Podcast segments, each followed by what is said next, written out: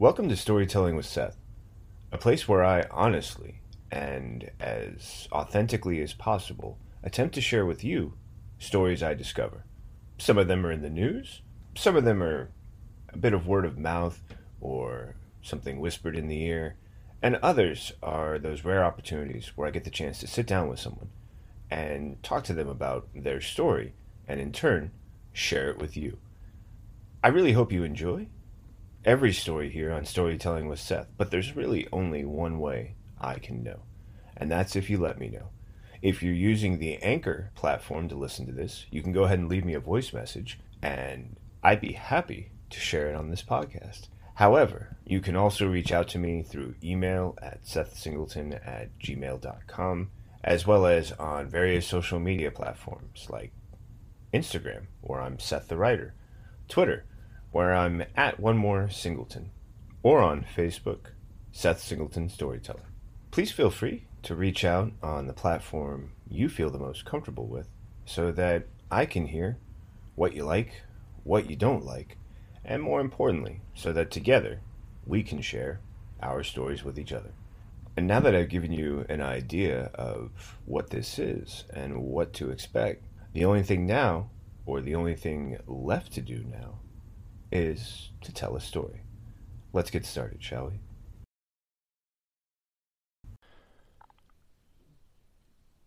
Depending on when you're listening to this, it's either the beginning, the middle, the end, or many days after your Memorial Day weekend. And for this Memorial Day weekend edition of the Weekly Wrap, I thought I'd take a quick look at some of the things about storytelling that really make it so compelling when it works, and also some moments when a storyteller tries to get your attention, and in the process, they lose not only their goal, but their attempt to use a story in order to share their message.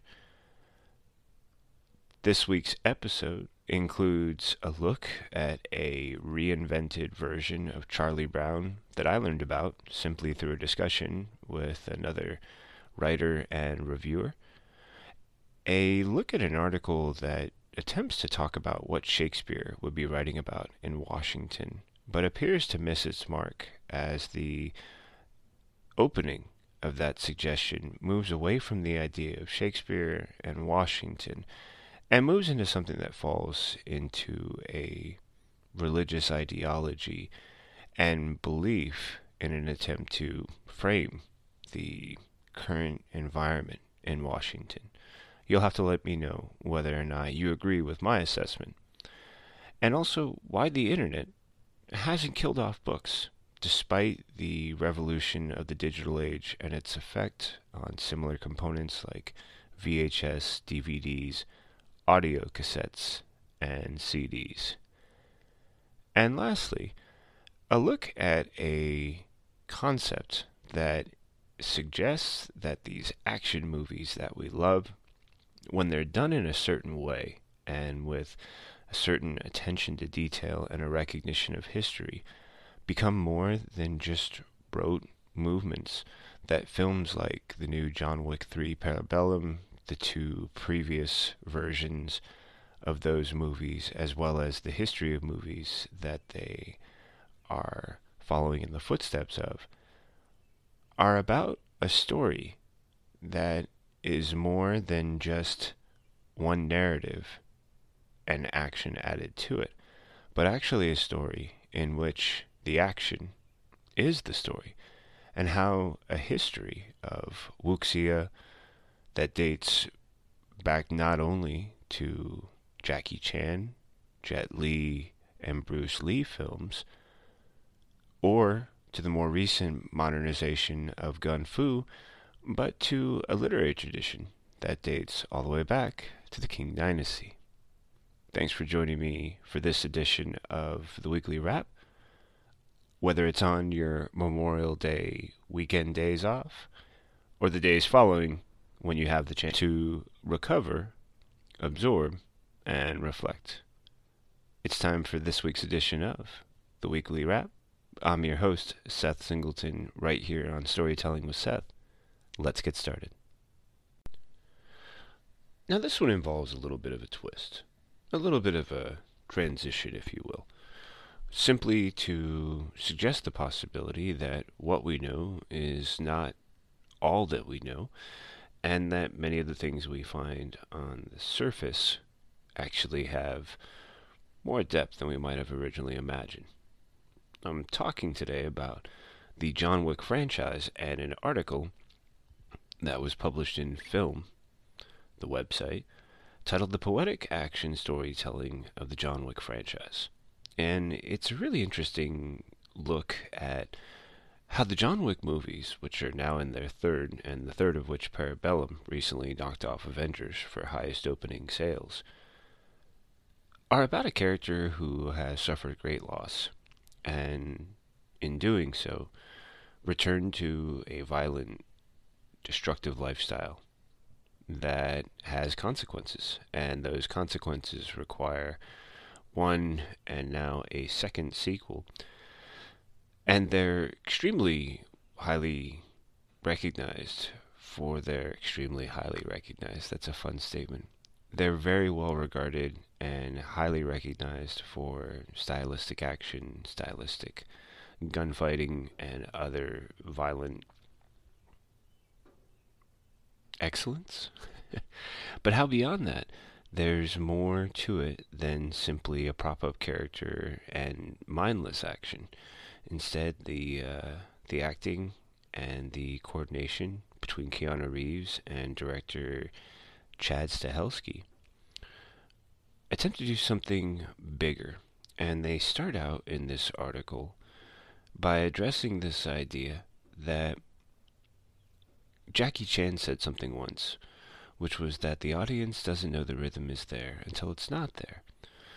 And this is according to a video by Tony Zhou in a film he did called Every Frame a Painting, examining how the editing and camera angles can define how audiences experience an action scene.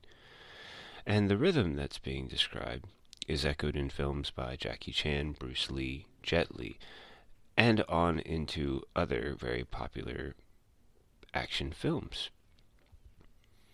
And the first reference uh, back to this quote is about how Jackie Chan encouraged many choreographers, directors like Stahelski, to go watch dance, make it more like dance, and to be conscious of that.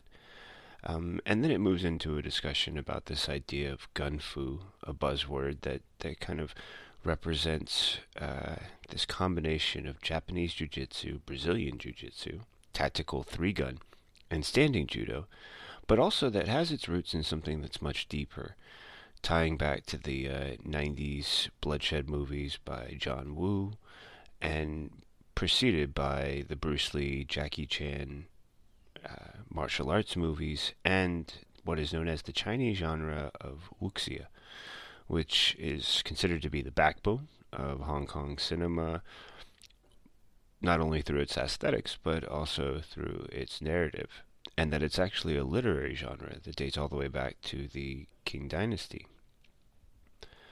Basically, it's an amalgam of the ancient Wuxia fiction, which follows wandering folk heroes who help commoners in need, but Wuxia has a modern footing, and it's about characters who are marked by, and stories marked by operatic set pieces, fantastical fight sequences, and that the overall production resembles more of a dance than it does an actual fight.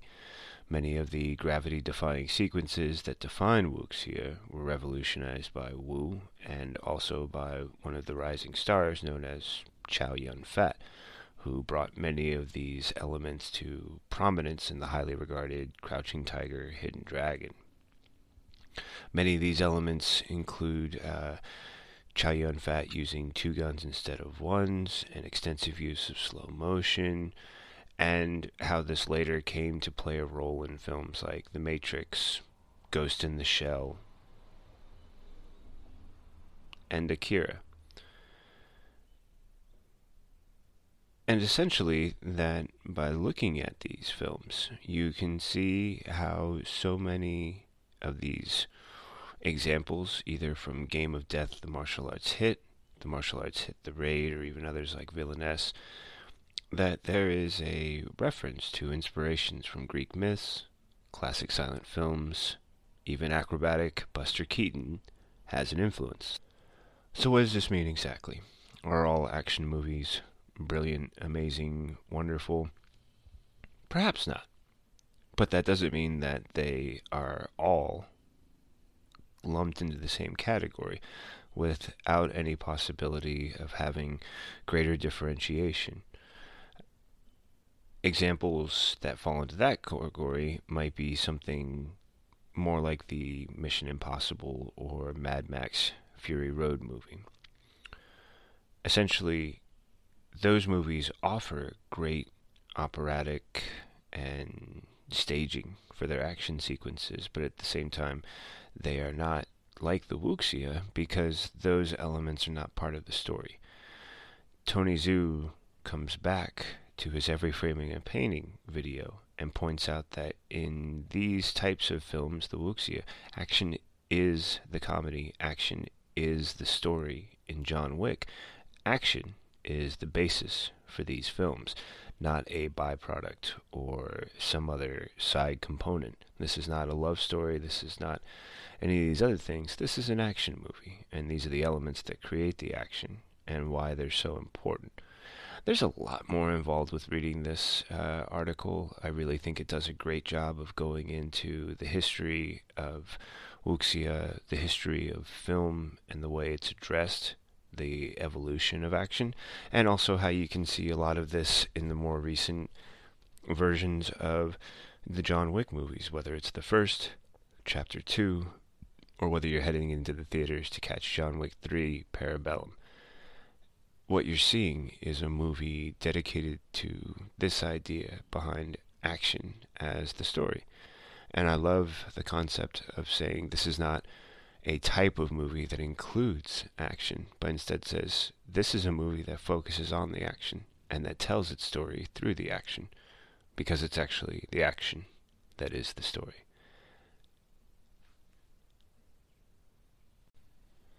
And now we're going to take a quick break to pay some bills with this word from our sponsor.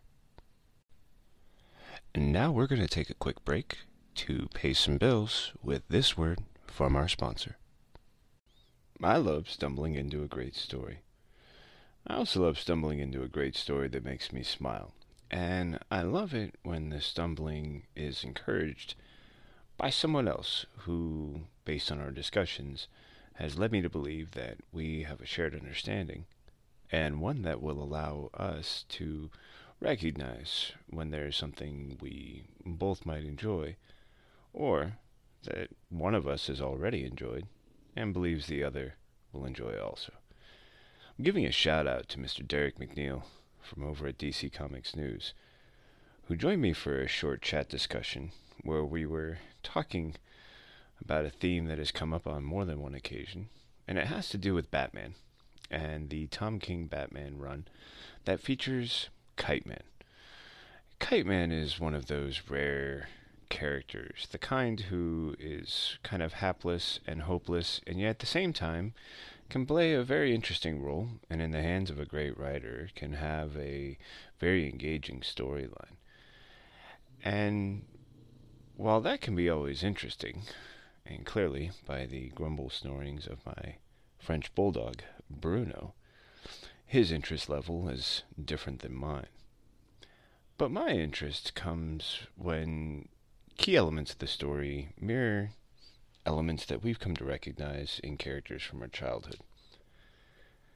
Kite Man, whose real name is Charles Brown, is something of a failure. Someone with a little less tact might say that he is a failure, a complete failure, and the ending to his story in the current Batman run might suggest that that was true. However, during the telling of his story, many of the elements that come to define Kite Man, Charles Brown, are actually things that show that his ending might be the perfect ending for a character who's faced so many struggles. Now, in so many ways, like characters we've all come to know, Charles Brown is actually based on a character named Charlie Brown. In the history of American comic strips, Charlie Brown was the legendary character created by Charles Schulz, who, along with his compatriot Snoopy and a cast of friends, set about on a series of adventures that often led to failure or frustration. Charlie Brown was the poor kid who never seemed to get it right, who never seemed to get things done the way he wanted to, who always seemed to try his hardest, only to come up short. This was often epitomized with his experience trying to kick a football for a kickoff or field goal scenario. And in the situation, it's his childhood friend slash nemesis, Lucy, holding the football. And every time, Charlie lines up for that kick and approaches to make connection with the ball and send it skyward. It's Lucy who yanks it away, each and every time, causing Charlie to swing, miss, fall on his back, and scream out a pathetic "Ugh" cry. Charlie Brown is, in many ways, the basis for the Charles Brown character of Kite Man in the Tom King Batman run.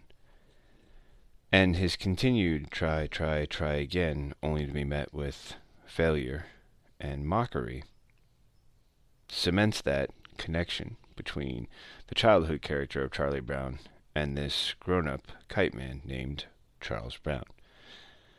Now, this all leads to something really fun for me, which is when Mr. McNeil from DC Comics News lets me know that this is not the only version of a adult Charles Brown.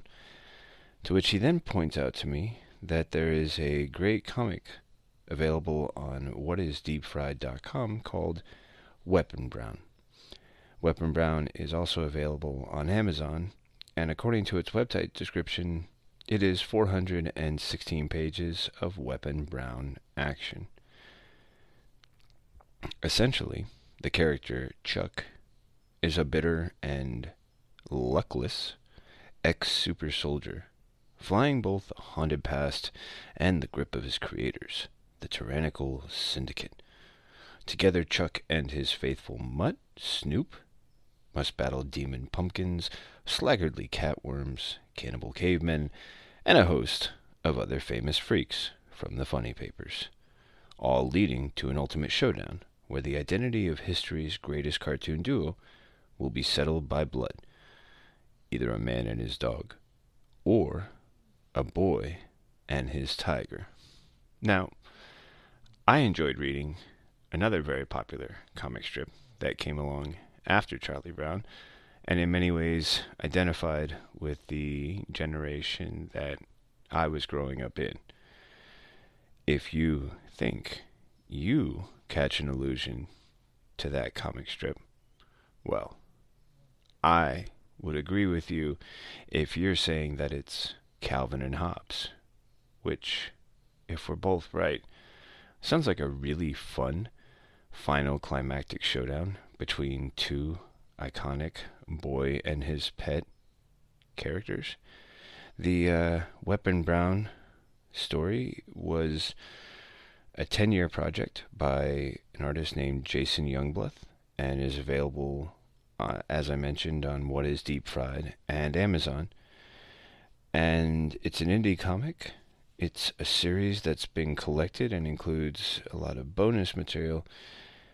And for the most part, I really had to just chuckle that after all of our conversations, after seeing some conversations initially, when Kite Man and his story were making the rounds on their first printings and the discussions that came with them. And then later, when I read it myself, how this really interesting idea led to such a really great story and a really compelling character. The only thing left for me is that this feels so much like a great story of reinvention that I enjoyed when I was taking a reinvention class at California College of the Arts, and how it continued to challenge the idea that what we've been told is the only way the stories we've learned can be told. And that as writers, we have an opportunity if we find it, if we discover it, if we can see our way in and reveal it to others, to change those stories, to make them fresh and new, and tell them through our eyes for a new audience that might hopefully engage with them the same way we did as well. And I know that at some point I will get my hands on Weapon Brown. I will share my experience with you. And when I do, I hope that I'm reminded, as always, about just how great it is to have a conversation with someone that understands what you might enjoy and can point you to something new that, if you do enjoy, you can share not only with the person who introduced it to you, but also with someone who you have an opportunity to introduce it to as well. And that's my little snippet on Weapon Brown. I'm looking forward to sharing more when I get the chance to dig into its pages. In the meantime, if you get a chance to check out Jason Yungbluth, What is Deep Fried, or Weapon Brown, please reach out to me here on Anchor through voice messages or just tag me, Seth Singleton Storyteller, on your favorite form of social media. Really, I'd like to hear what you have to say because you might get to it before I do, and that could be just as much a part of the fun as me sharing it with you right now. Every once in a while, I find myself coming across a story that I think is going to take me one place and winds up taking me somewhere else completely. And in the same turn, I often find myself intending to agree with the story or look for the ways that I can, only to find that the story has created a disagreement for me and one that I can't help but point out. In this instance, I was drawn to a story with a great headline If Shakespeare Were Writing from Washington. From the Hillsdale Daily News, available on hillsdale.net. And as I dug in, I loved the introduction, imagining Shakespeare writing from Washington, presidential contenders, a high dungeon. But by the end of the first paragraph, it loses me especially when it makes a suggestion about accusations that fly like arrows in a Peter Jackson movie. Now, granted, Peter Jackson's movies are great, and when the arrows fly, it, it's it's a pretty impressive moment. But the reference to arrows makes me think more of the movie 300, or to wonder why this wouldn't be the opportunity to make a reference to Macbeth that occurs a few paragraphs later. But the article, which I think originally I believed was an article and turns out to be more of an opinion piece, goes on to use great references like Hamlet like duplicities and King Lear like bouts of self pity, Katharina like egos, and Richard like self absorption. And then it moves away from this by suggesting that What's really needed and what's rare is a quiet person acting deliberately for good. That the four year struggle for power is a part of our system of government, and that it's not unique to our system, and this is something we can see in the struggles of someone like Theresa May in UK or Julius Caesar or Jesus. And this is the part where the article starts to lose me, be, because the next four or five paragraphs begin to discuss the possibility and the history of Jesus as a vocal critic of the establishment, and how gradually this led to conflict. But then it moves into a, uh, different narrative that begins to address the response of the religious establishment at the time, one of the groups, of which there were two, the Pharisees and Sadducees, uh, called the Pharisees, and their response with this idea of, of the word furious and how it's a Greek word that means without thought, and how it represents a hostility to him. And really, for the rest of the opinion piece, I'm waiting to come back to that moment when Shakespeare will be referred to again. And it doesn't happen. Instead, it mentions that in the end, Christians must learn to think of Jesus and the power that he did as a quiet force. And yet, in no way does it come back to the fact that when Shakespeare was writing, he often did give that quiet voice an opportunity to tell its story. For example, one of my favorites is when King Lear, who, in a moment of arrogance, brings about the judgment of not only his fairest daughter Cordelia, but of his other daughters as well. He leaves behind the throne and becomes poor Tom, a sad beggar fool of a character, wandering through the streets listening to his people talk about him and to learn the effect of his rule. Other characters have popped up in Shakespeare's literature who have been kind and thoughtful and good of heart, and they're not treated well. And as I think more about this article, I think if Shakespeare were writing about Washington, there would be a character who would be good and kind and working towards all the values that Christianity tries to espouse. But that when that occurred, this character would not be seen as pleasant or good, and in many ways would probably work best if it were to be effective to be seen as the fool, who in most of Shakespeare's plays was the wisest character trying to point out all of the things that were either going wrong or would be going wrong, and who was rarely listened to, but often was the source of truth and the one who could prophesy the eventual downfalls that were often suggested or hinted at at the beginning or later stages of Shakespeare's plays. I love a good narrative that brings me in and asks me to consider the past and the future, which is why I really enjoyed talking earlier about the story about Weapon Brown and recasting Charlie Brown, this beloved character from my childhood, in a much more difficult, violent, challenging version set in the modern day. And yet, something like this article, this opinion piece, that attempts to suggest the idea of Shakespeare and what it would be like if he were writing about Washington misses the mark by moving the conversation into one about a religious figure without ever actually bringing in how that figure would have been represented in a, sh- in a play written by Shakespeare.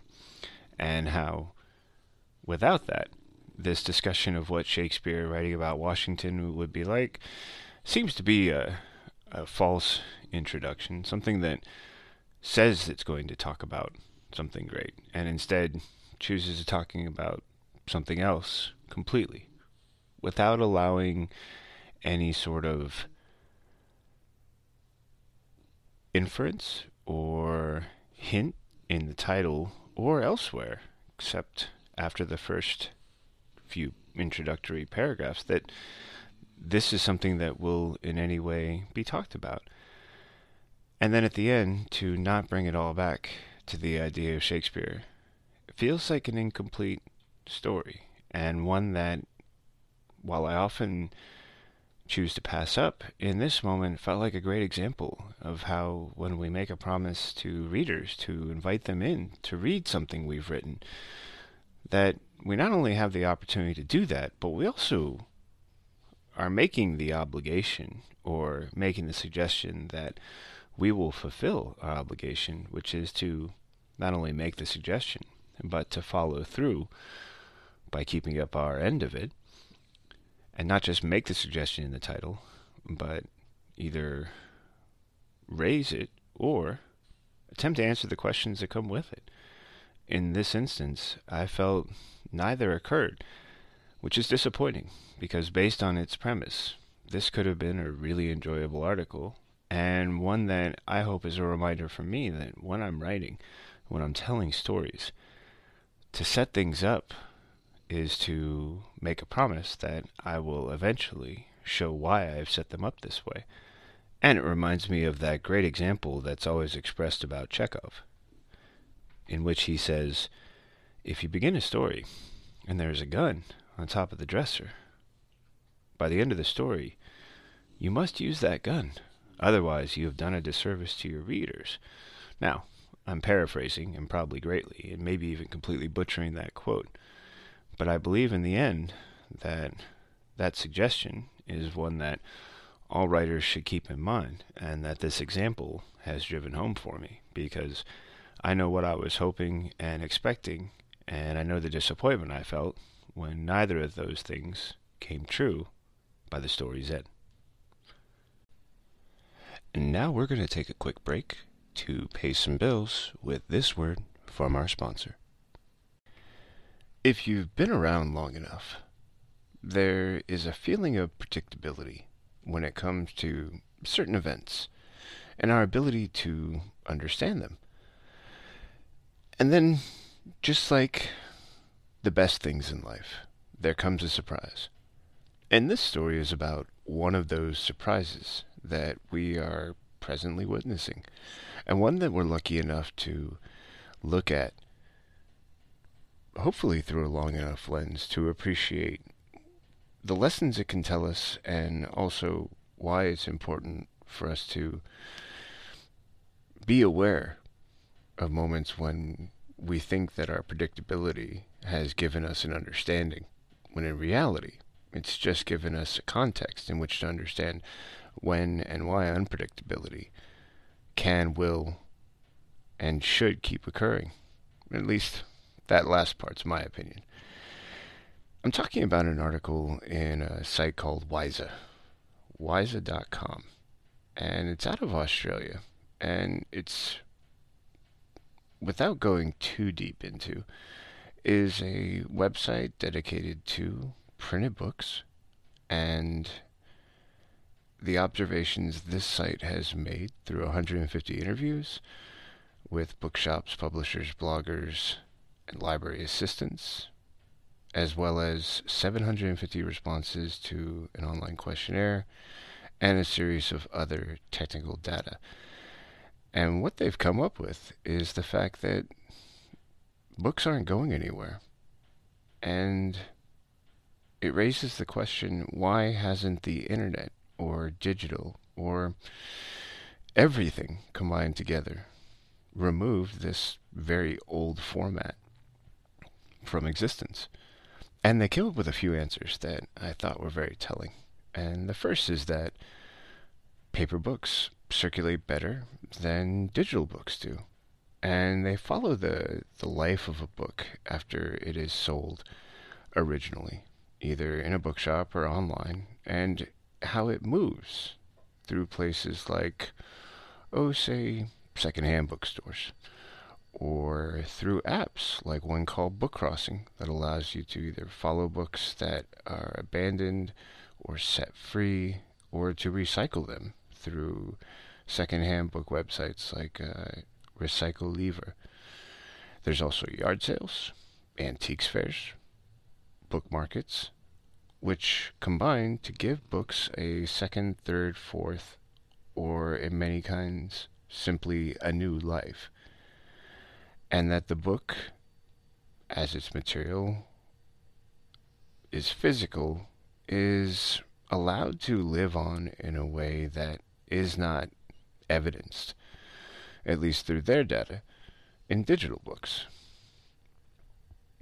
And it's interesting because, based on the physical structure of a book, and they point to its weight, its volume, and the physical space it requires, why is it that the book has not gone the way of the dinosaur, like the CD or VHS and DVD, just like the audio cassette? This part catches my attention because I live in a small apartment, as is the case when you are in San Francisco Bay Area. And part of the trade off for that is that space becomes very limited. And at some point, my wife and I have in the past and do on occasion still have to purge, have to clean out what simply doesn't fit or we can no longer make space for. And sometimes that includes books. And oftentimes it's books that came through for a class or another purpose. And while I enjoyed, I recognize that if I'm not still reading them, then they don't have a continued life with me. They need to be passed on, shared on to someone else. And this is interesting also to me because despite this, there are still times when I pick up a new book, or a few books, a few comic books even, and find space for them, always looking at the space that I have and creating a negotiation. When do I need to get rid of something, and how long can I keep buying new things when I'm running out of space in the process? Now, I also enjoy that this article points to a few things that lie outside of the physical aspects of books as far as their limitations, but comes back to the positive points that can be really enjoyable. For example, the, the pleasure of a physical item with a cover, the context of the pages. Um, it's nice when someone offers you a digital book or a collection of them on a USB stick, but it doesn't offer the same context. And it doesn't give the owner, the person holding the book, the chance to sort of dig in the same way they can with a physical book. But the book also stays alive because it has a community that keeps it alive. And this article does a great job of following up and addressing that there is a thriving network online and in many formats that allows books to be part of our modern discussion despite their 500 year old technique. And that groups or forums like Orange Network Library, um, I believe I'm pronouncing that correctly, uh, and even uh, video like YouTube sensation Nine Gorman. I know that when I am looking around about a book or curious about responses to books, I've gone to a website called Goodreads, and I know that there is a thriving community, and it's actually a place that's been recommended to more than a few writers to develop an identity and an audience as part of their process for promoting their book. And the power of these groups are really kind of evident simply by the reference that is made to them and the experience of those who've shared on them.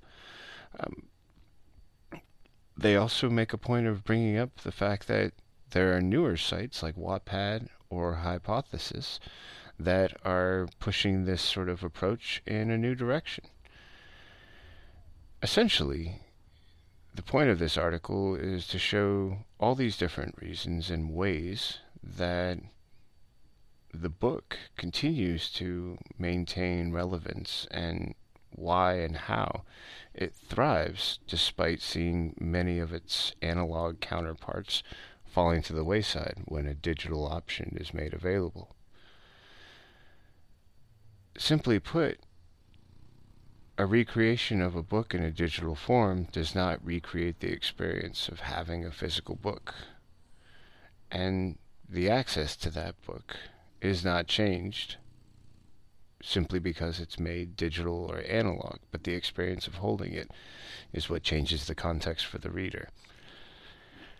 Kind of went off on my own thing on that last part there, but overall, I love the way this article brought up these great points to support how and why books are still around and what makes them resilient, but also because it created an opportunity for me to dwell on the fact that, yeah, books are still relevant to me. And as much as I would love to say that, you know, convenience and other factors have made the digital an option that I turn to for the most part, when it comes to sitting down and just enjoying a book, there's nothing like holding one in my hands. There's nothing like the experience I had as a child doing that and the way it's echoed now as an adult. I'll make sure that I've got a copy of that link so you can check out this story for yourself. And if you have a theory or something to add on this discussion about why it is books are still sticking around. Love for you to share in a comment, tag me, storytelling with Seth, or leave me a voice message on Anchor, or, you know, however you choose to do it, your favorite. And that's this week's edition of the Weekly Wrap. Thanks for joining me as I journey through these ideas regarding classic characters like Charlie Brown when they've been reinvented. What happens when a story tries to talk about Shakespeare and Washington but ends up talking about something else completely? What also happens when we recognize that books are going to survive longer than we thought and may be one of the few resistors to the digital transformation occurring to all the analog things around us.